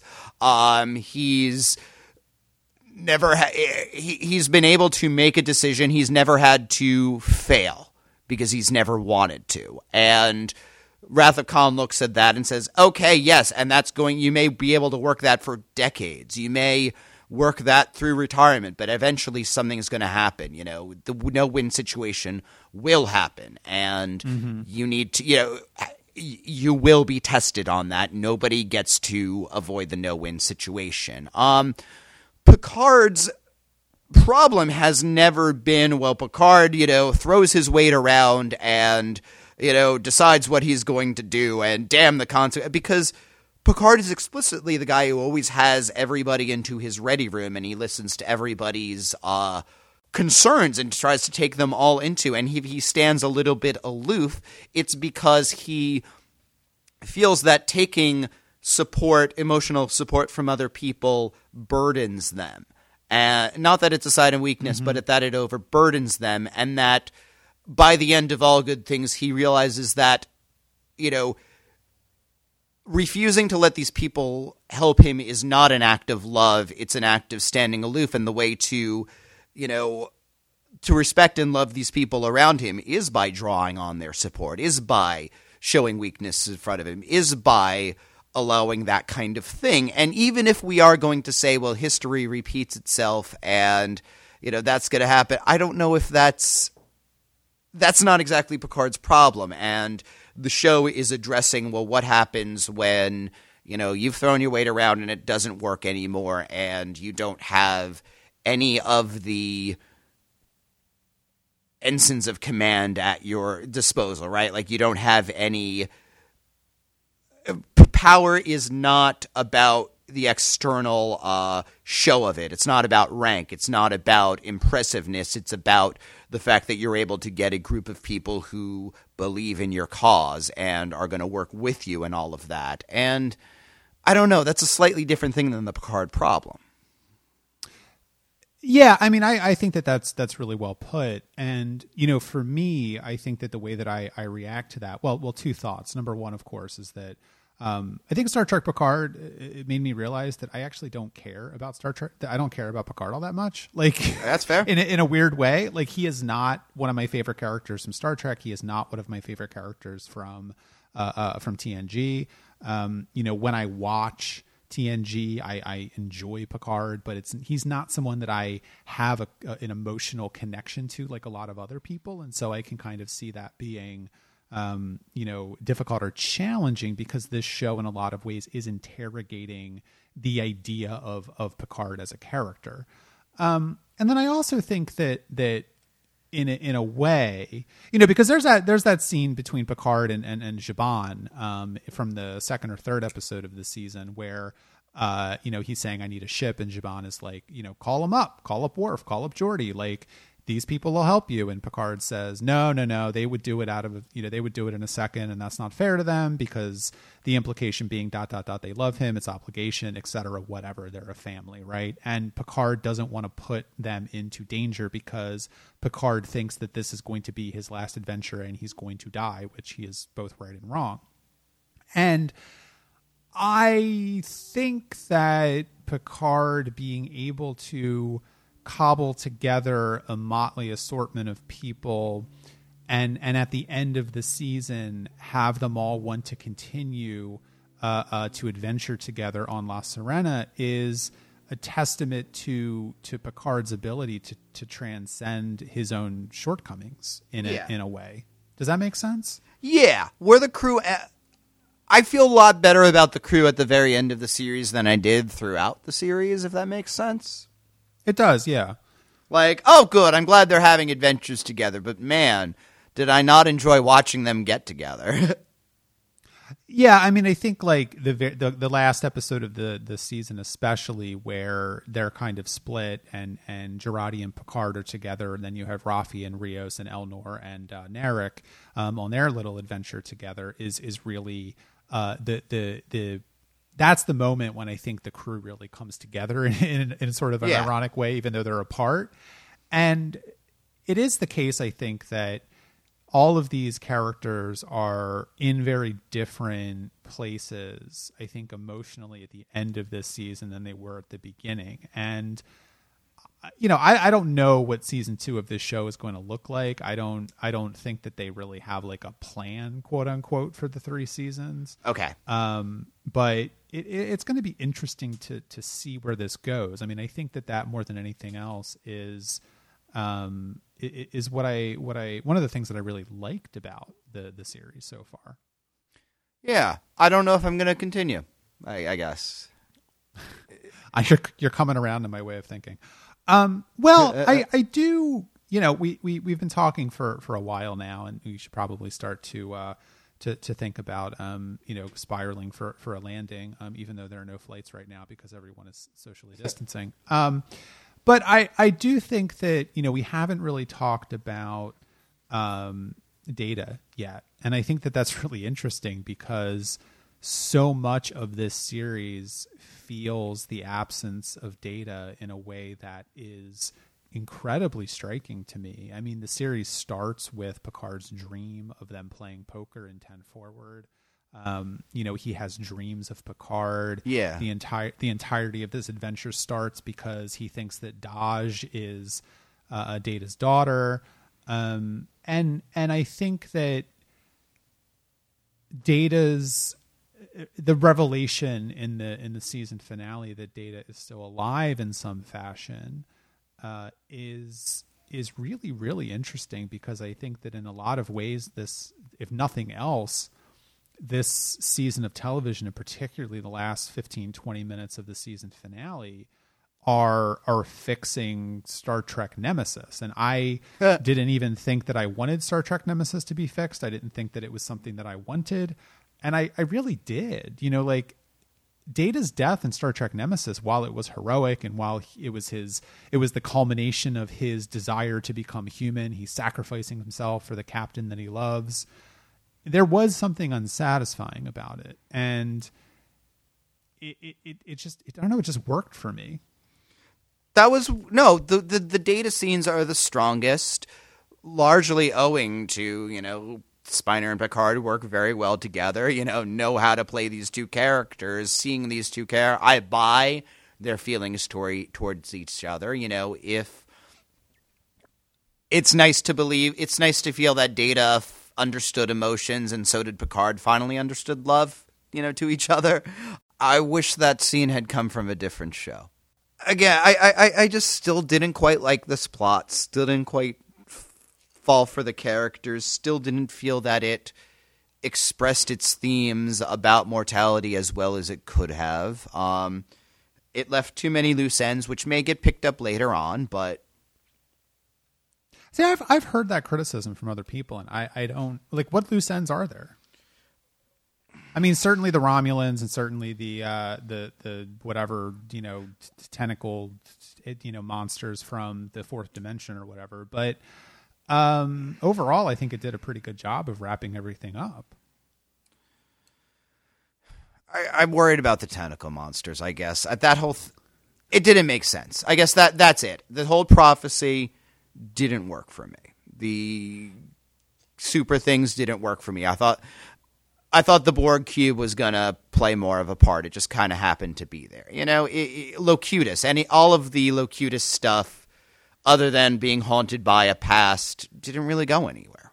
You know, it- Yeah, but again, I think this just fundamentally comes down to uh, you know what what you want out of a out of any kind of art. Like, I don't know, man. Like, I'm It just w- like I'll just I'll I'll quote AI sing like, "Oh, relax, man." Like, you know, uh, uh, uh. like it just to me, it's like so much of I'm this not- was like you know so much of this just worked for me on an emotional level that Yeah. I I don't really care. I mean, it doesn't. It, No, sounds weird to and- say that I don't really care, but like, and and certainly I think that you are being fair in your criticisms. I mean, I think that this is coming from a place of, you know, deep love for these, you know, Star Trek in general and TNG and and, and Picard. Um, you know, I I have opinions about some of the criticism I've seen of this show coming from a place of bad faith, but Yeah, like I watched the Red Letter Media stuff, and while I agree with the letter of a lot of their criticisms, I think there is a lot of willful, like, "Oh, it's stupid," and how dare, you know. Uh, I think there is a lot of willful getting the worst interpretation of some stuff, and I mean, I do, yeah, I don't feel angry at the show or anything. I don't, you know. I feel frankly bad because I know of how much you did enjoy it, you know, and you did get something deep and meaningful out of that. And I don't wish to discount that at all because, you know, there's been plenty of stuff that I've gotten meaning myself out of this. I guess for me is this wasn't that show for me.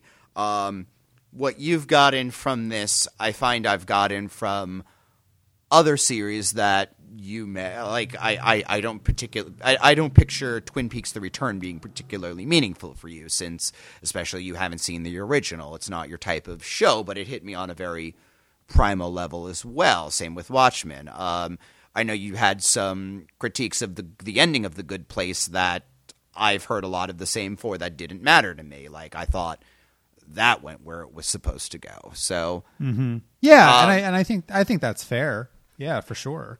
Um, you know, I, I think at the end of the day, though, it it just really does come down to to expectations, and I think that Um, and I'm not saying you're doing this. I mean, I want to be No. clear, but I think that that so many of the the criticisms of this have really come from a place of not understanding that this was done very differently than TNG by design. Um, that we didn't see a lot of the TNG crew by design. Um, and I like that. I mean, I think that that's been always one of the criticisms of Star Trek, especially the Star Trek novels, is like small universe syndrome. And Yeah. And I guess you know, for me, I- like, that's and that's why and that's why seeing like Riker and Troi in Nepenthe is so moving. I mean, we have to deal with that. I mean, we just haven't even talked about them at all. But Well, I guess it's like, you know, I've seen a lot of criticism that says that oh, how that come that's that's butthurt about the fact that the show is criticizing Picard, right? Like I've the character. Yes. I've and me, I feel like the show didn't go far enough. The reason I liked Troi and Riker is these are two people, possibly the two people most, but you know, anybody on the TNG crew knows who Picard is, knows who Picard is at his best, and therefore has the right and the authority and the knowledge to properly say, like, what the fuck is wrong with you? Who are you? This is not you. And I guess I wanted to see more TNG characters to see more of that so the show would be able to lean into that criticism, right? Like, Picard needed to be something to the TNG crew, and he.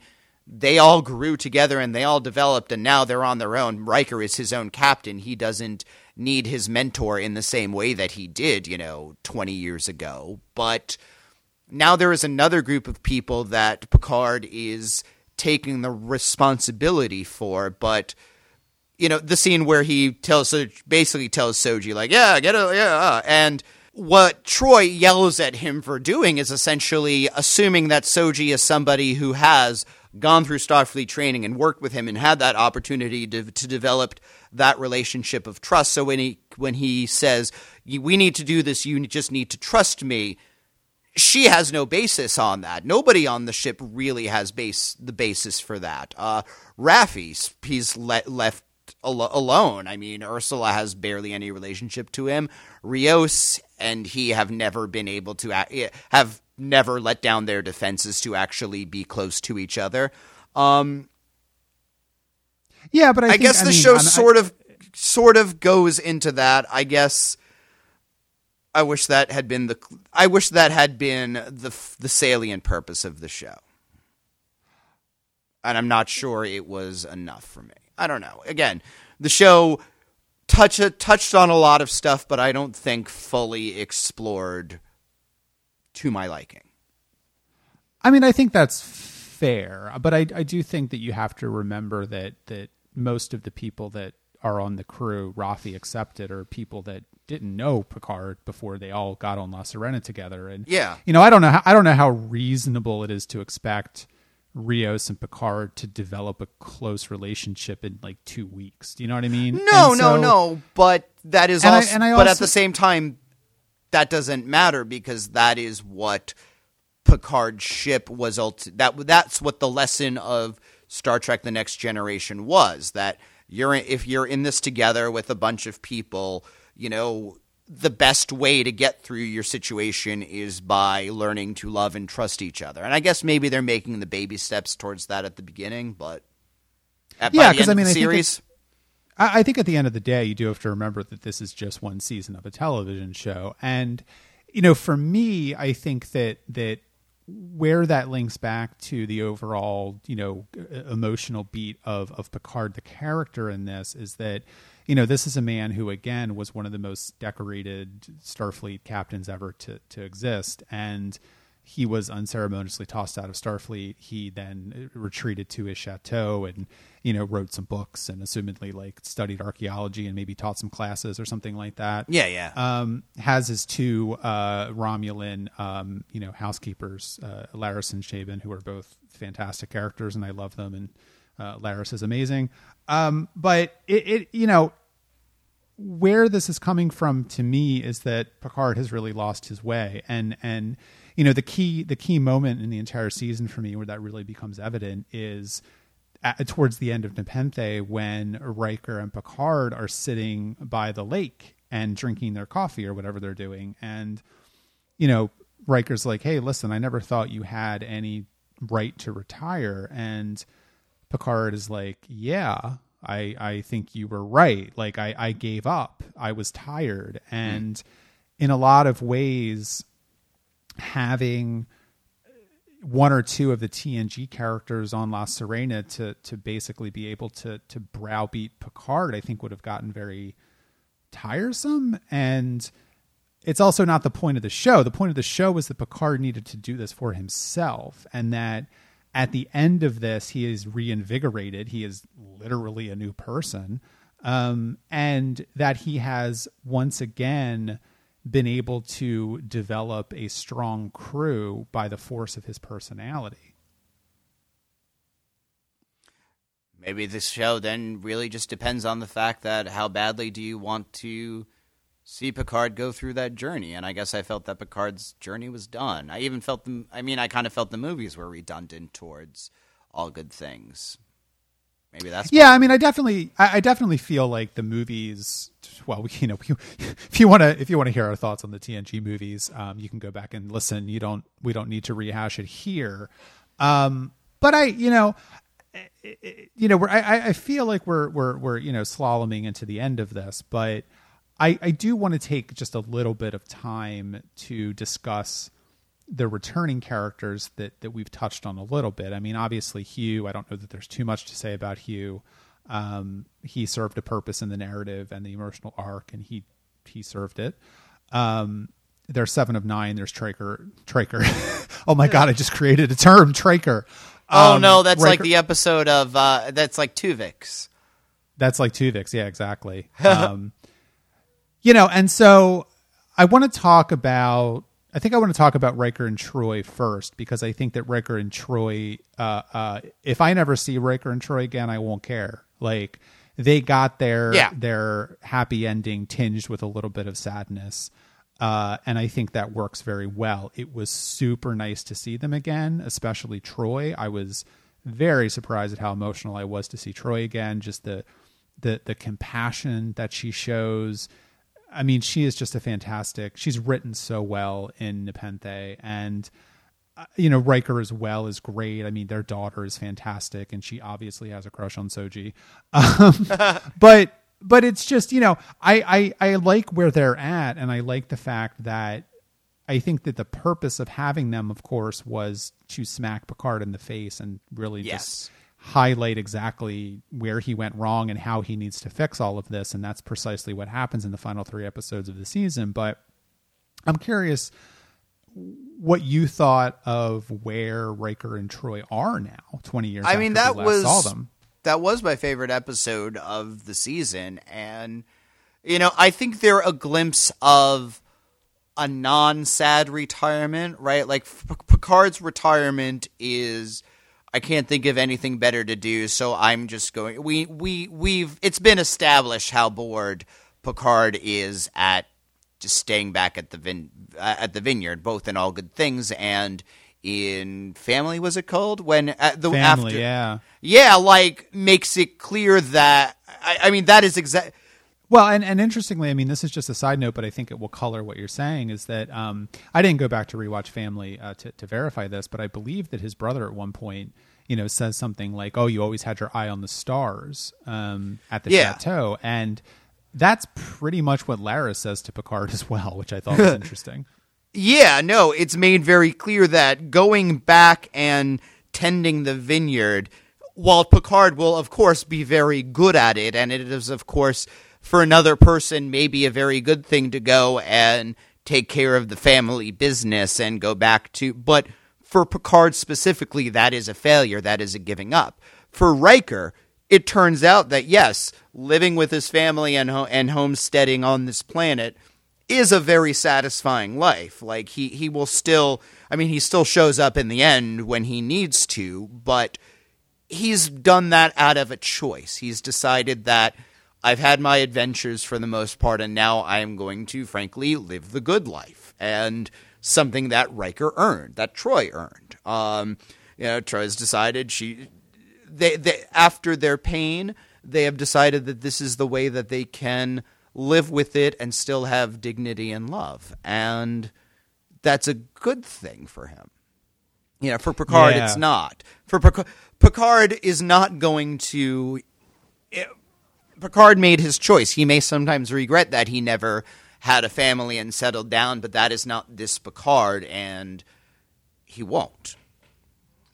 Yeah, I, I agree with all of that, and I think that that you know I don't know how much else I have to say about the the Riker Trois, except that you know that is a happy ending for them, even though Yeah. you know as you said there it is tinged with tragedy, and I think it's you know it's very very telling that they like you said have decided to to stay there. You know this is where their son died, but this is also you know where their daughter lives and is comfortable and and it's where their son lived for a while, right? Like remember, Right, right. Remember what the show says its theme is: is that you know death is not going to invalidate life. Death is what makes it precious, and Yeah. you know they, they have. By the time that we meet them, they have finally gotten to the point where you know, and and, and how how interesting is it that uh, Lwaxana Troi had a child who died, and we saw in the dark page the trauma that that led to, and the fact that it was something that she repressed for all of her life and had almost a fake personality on top of, and you know, Deanna Troi lost a child and is able to be open about it and realizes that the way to do this is to still talk, to still honor their their son's contributions. They still, you know, talk about the stories that he told. They they are able to keep him alive in that way by still telling stories and still taking influence and still remembering him. Yeah, and I mean, I just, I, I just really want to highlight how great Marina Sirtis is in this Hmm. episode because i- it's just, I mean, that that little moment on her face before she opens the door to Thad's room. Um, it's obvious that she hasn't been in there in, since he died, Yeah. and you know, or, or, or close to it, and it's just such a nice little moment. I mean, I think that she does real a really really great job. I mean, you know, and and the fact, of course, that that Kestra is the name of her sister that that died that you mentioned, you know, from Dark Yeah. Page. Um, all of these things go together so nicely, and you know, it's interesting because I think Marina Sirtis works as a as an actor still, um, whereas uh, you know. Um, uh, uh, Jonathan Frakes doesn't. You know, he's a director now, and so Yeah. you know he did have trouble. He said getting back into it, and he was Hmm. nervous about it, and he really shouldn't have been because he's he's fantastic. I mean, he very believably inhabits Riker as an older man who ha- hasn't lost his like sense of humor and his verb for life and all of these things, but but he is older and. He's he's hanging out now, you know. what I mean, Well, he's and, and he he has figured out a way to because Riker was always non-toxic masculinity, right? Like he dated a lot Yeah. of women, but did so respectfully. He was very actions action oriented, but not half cocked. He, you know, listened to other people. He had protective guardian strength and all of that. And now he is at a point where he is older. He's not going to be action hero.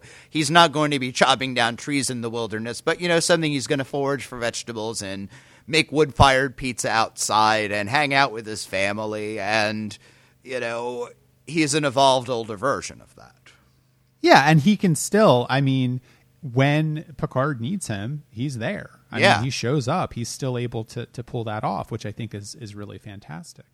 I do want to talk a little bit about about Seven of Nine because uh, it- it- she's the character that I, I have the most trouble figuring out. Weirdly enough, like I get her arc in this show and where she came from, um, but I don't know that I completely understand it because she is a very bitter, she's a very broken person. This is not the type of person that Star Trek usually shows us in, in, in a sense. And I I like where they put her. I think it makes a lot of sense in that respect. And I think obviously as we touched on before, um, the, the the horrible death of Icheb uh, is is a motivating factor here for her in a lot of ways. And I think that Seven of Nine we both really appreciated on Voyager. Um, I like her character a lot, and I think here Jeri Ryan does a good job of embodying an older Seven who has regained some more of her humanity, but is still recognizably seven. Um, and I, I think that it does lean a little bit too hard, perhaps, into Seven of Nine as sort of like hard boiled character. Um, but overall, I think it worked. It worked fairly well, and I do think that. I mean, weirdly enough, as nice as it was to see her in this, I think her showing up in this more than anything else felt a little bit like fan service to me. I think that's fair. I don't.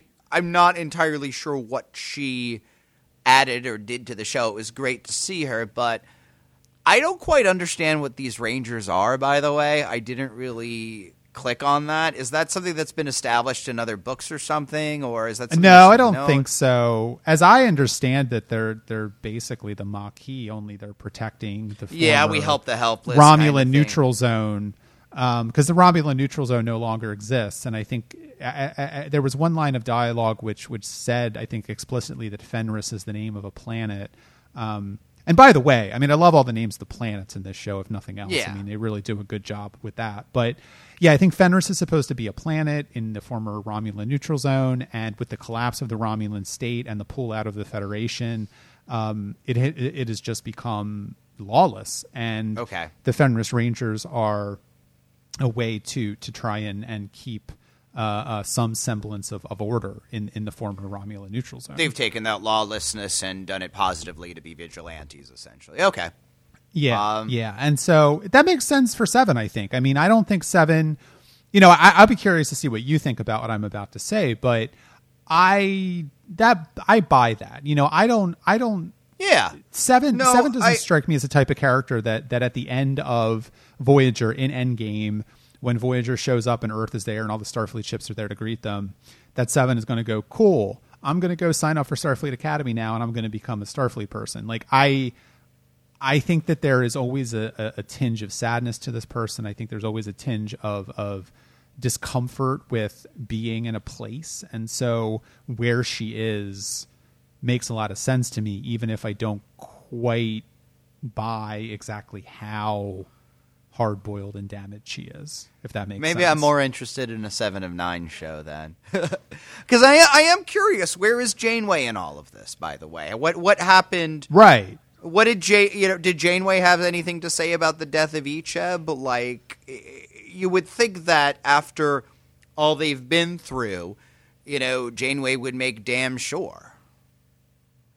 I uh, mean, yeah, and I I, I think that there, you know, it's a, it's a hard thing to, to it's a hard it's a hard thing to think about because when you start going down that road, what did Janeway think about this? Well, what does what's Geordi up to? You know, uh, uh, what's going on at Deep Space Nine? I mean, did Bajor ever enter the Federation? What happened with the Dominion? Yeah? I like, know all of these things, and I think that you know that's not the purpose of this show, and it complicates things having seven be in it, of course, and I think that some of what you're seeing here is the creative team, the writers of the show, and the producers wanting to make sure that someone could watch this yes, and make of sense of it who's never seen TNG before or Voyager. Um, but at the same time, I mean, I mean, I'll be honest. I, I kind of hope there's an episode in season two where La Sirena docks at DS9. I mean, yeah, I want to. No, I want to see what's going on there.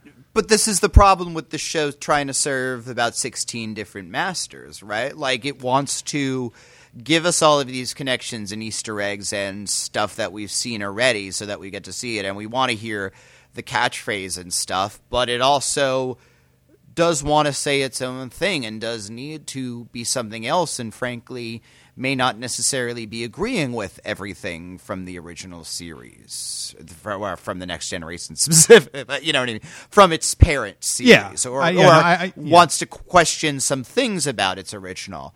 I guess this is where Twin Peaks: The Return comes in because it does deal very explicitly with that. Okay, we're having a revival series 20 years later, and this is a series that's been reduced to a handful of memes. What does that mean? What is that?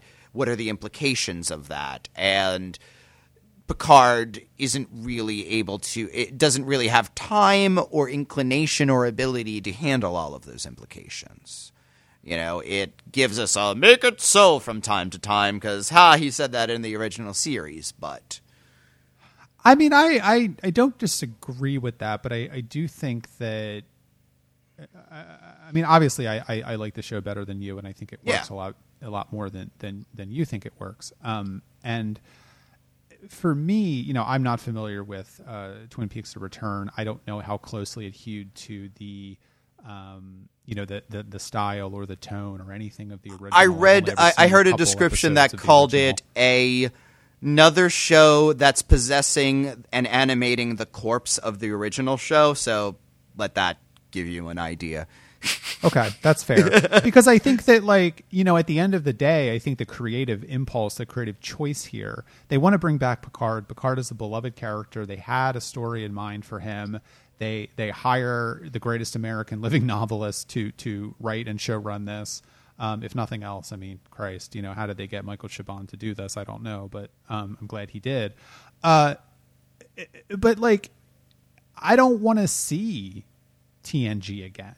You know, like, and this is exactly no. the same thing that I had. Um, I think years and years ago, I said this on the podcast where you know, talking about a TNG reboot in the same way that the the three um, you know Star Trek movies uh, from the past few years were were a reboot of the original series. Like, I'm not interested in a TNG reboot. I think TNG is a fantastic show, and I think it would it would be inappropriate and even kind of churlish to to reboot TNG because the original is just so good and I don't want to see these. I don't want to see all these characters again on a ship having a last adventure. You know, I mean, that made sense for the original series because the original series was cut short, right? It was only three seasons, and the third season was mostly atrocious. Um, and so people were hungry for more adventures and more stories with that crew. So that completely makes sense to me. Whereas TNG, man, they succeeded. They had over 150 episodes. They had four movies they did it right. Like we don't need to see uh, Geordi and Troi and Riker and Picard and Worf and Data. Well, Data's dead, but you know what I mean. Like, or he was yeah. dead. Um, all together again on a Federation ship or not. We just don't need to see that. It's not necessary. No. There's, there's. I mean, I'm sure you could make a story that would make that worthwhile, but I really don't care to see that. And so to me, Star Trek Picard was kind of like their attempt to uh, carve a way forward to honor the past of Star Trek while bringing it into the future. And you know, if nothing else, I I hope that you would agree with me that this is a much better, much more resonant, much more emotionally. Uh, uh, a, much more ambitious show than say Discovery is. Yeah, I, uh, I I have no I I watched season one of Discovery. It was six different shows, and season two, I gave up after the first episode. It just, but I don't know. I guess I really do, but I do. I don't want to see the. I don't want to see Picard at eighty with. This, with Troi and Ryan, all they're going on episodic adventures. I also don't want to see oh, it's it's a it's episodic adventures, but with a new cast playing everybody. No, but we're in a new era of Star Trek world. I want to see the weekly episodic show that with a, with just any crew taking adventures in this universe. Like, I just I guess this is where I'm going to you know episodic shows feel like three chords in the truth, but man, I just want to see some space adventures now. Yeah, I mean, I do, I do think that there ultimately is something incredibly satisfying about episodic television. There is something yeah. very satisfying about sitting down for forty-five minutes and knowing you're going to get a complete story.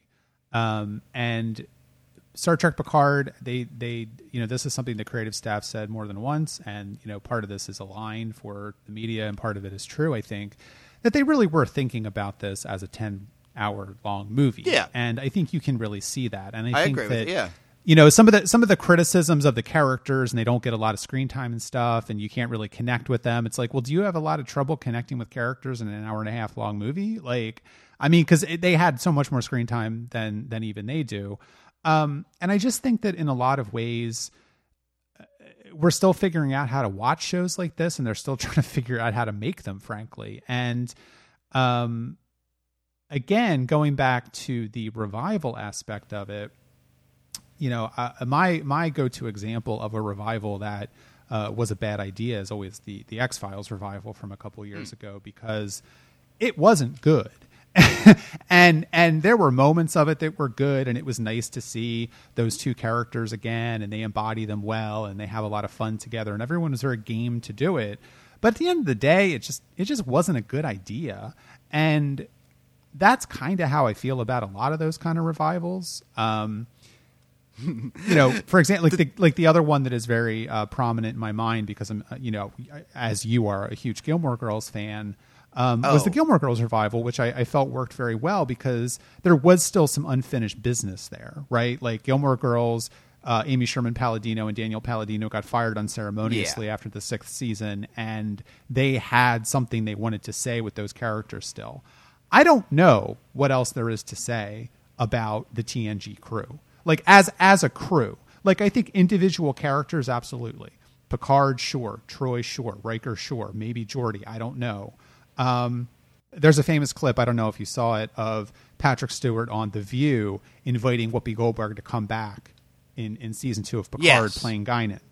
Um, I think that's interesting. You know, there's a lot of characters that I would like to see come back, but but the for the, the day, episode, the guy Guinan episode, the you know, just as there was the Riker and Troi episode, you know, there's right. going to have to be a Crusher episode. But as somebody who's week after week, no, she's not going to be the Doctor on the Sirena.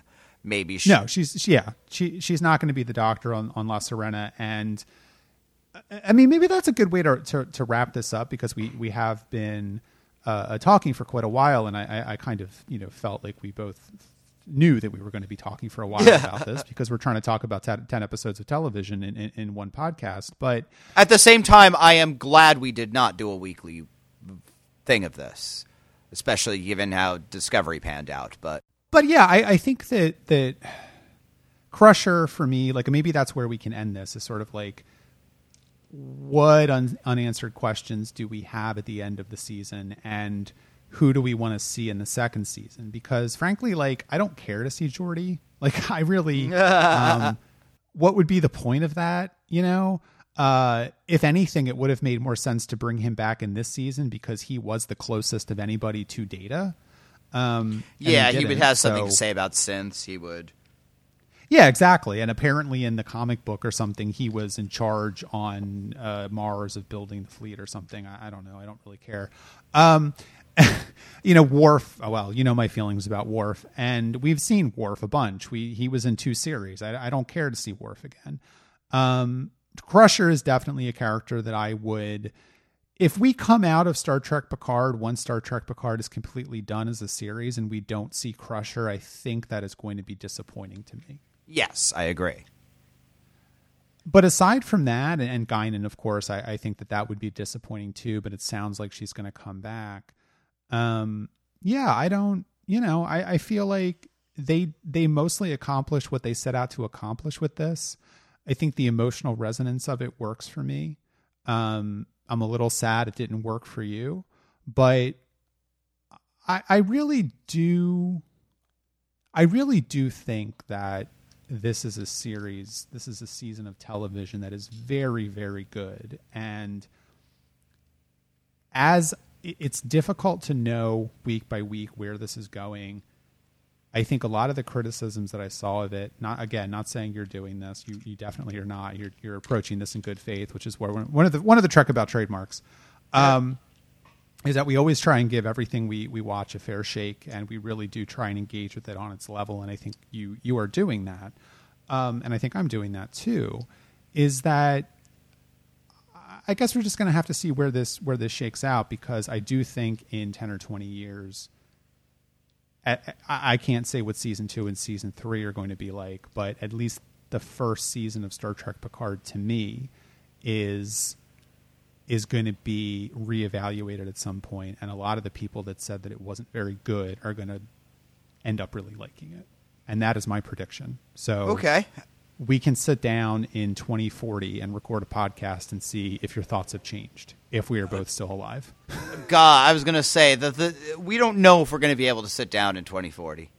We may not be able to.